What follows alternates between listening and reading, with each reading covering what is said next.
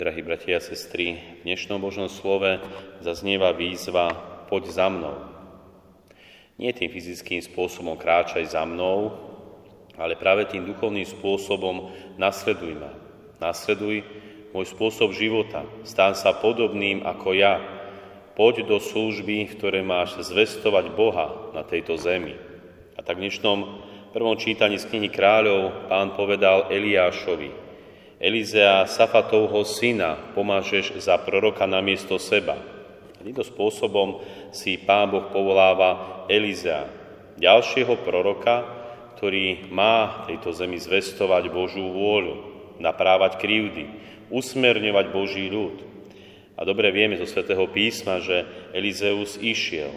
Išiel a nasledoval bok po boku Eliáša Božie volanie. Jednoducho poslúchol Boha prostredníctvom Eliáša a išiel. Takisto aj v dnešnom evanielium pán Ježiš povoláva pod za mnou. Povoláva ľudí, povoláva do duchovnej služby. Povolal si svojich 12 apoštolov a povoláva ďalších. A vidíme, že tie reakcie ľudí sú rôzne. Napríklad, ako sme počuli v tom dnešnom evanílium, keď pán Ježiš povedal pod za mnou, on odpovedal, pane, dovol mi najprv odísť a pochovať si otca. Ale Ježiš mu povedal, nechaj, nech si mŕtvi pochovávajú mŕtvych, ty choď a zvestuj Božie kráľovstvo. A iný povedal, pane, pôjdem za tebou, ale najprv mi dovol rozlúčiť sa s rodinou a tak ďalej. Čiže aj na tie Božie volanie ľudia odpovedajú rôzne. Či už si dávajú podmienku, že musím najprv robiť toto, alebo musím vo svojom živote si zabezpečiť iné, alebo pôjdem za tebou, ak budem môcť robiť toto a jednoducho tých úvodzových podmienok, ktoré si človek dáva, je rôzne veľa a sú rôzne. Ale Boh si povoláva. Boh povoláva aj v tomto čase či už mužov do kňazskej služby, reholnej služby, takisto aj ženy do reholných služieb, aby zasvetili svoj život Bohu, aby sa doslova stali výsostným vlastníctvom Boha. A tak, aby aj kňazi pracovali v tej veľkej žatve, kde je veľa práce a prinášali Boha tomuto svetu, hlavne skrze sviatosti. A tak Boh si povoláva. A dobre vidíme, keď sa pozrieme aj do tohoto sveta, aká je odpoveď človeka na Božie volanie. Vidíme, že možno tej odpovedi nie je dosť alebo nie je adekvátna. Predsa dobre vidíme z rôznych štatistík a aj z tohto sveta, že ale tých kniazských služieb sa hlási menej a menej mužov a jednoducho je úbytok. Či Pán Boh menej povoláva, alebo tí ľudia nepočúvajú, alebo čo sa robí, že zrazu prichádza menej napríklad kňazov do kňazskej služby je menej bohoslovcov v seminári. Čo sa deje?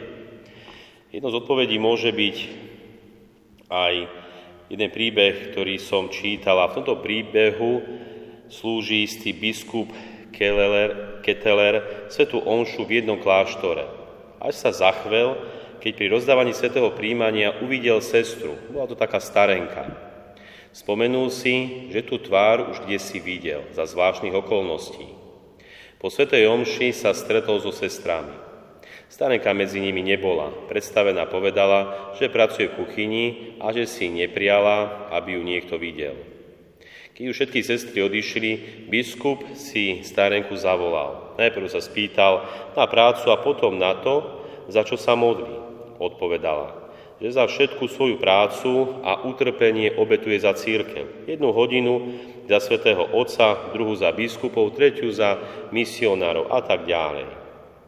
Keď nadíde noc, dodala, obetujem ešte jednu hodinu modlitby za tých mladých chlapcov a dievčatá, ktorých by Pán Boh chcel mať ako kňazov alebo reholníkov a oni na to nepomyslia.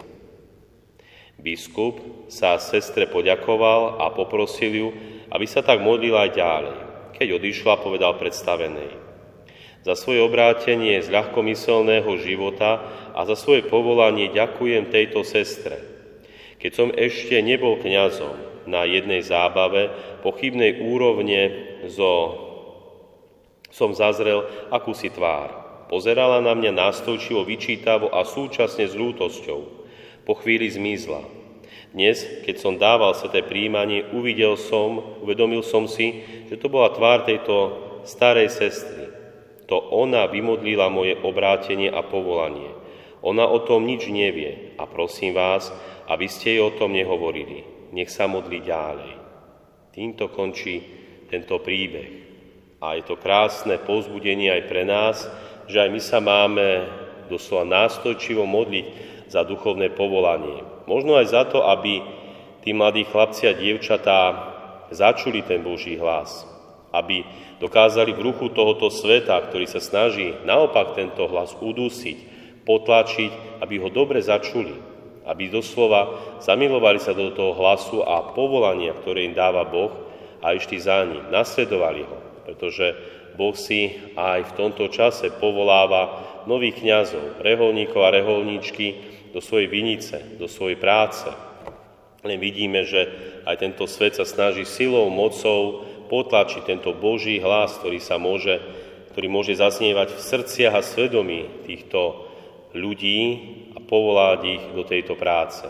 Modlíme sa, milí bratia a sestry, a možno ako táto sestra, modlíme sa každý deň, obetujme nejaký čas, nejaké úsilie za to, aby sme im vymodlili to, aby naozaj dobre počuli, nasledovali Boží hlas, išli za ním a možno aj keď prídu také rôzne ťažkosti, ako hovorí sveté Evangelium dnešnej nedele, keď začnú rozmýšľať, musím si zaradiť toto alebo ono, aby nakoniec išli bez podmienok za Božím hlasom, naozaj sme mali nových, dobrých a svetých kňazov a reholníkov.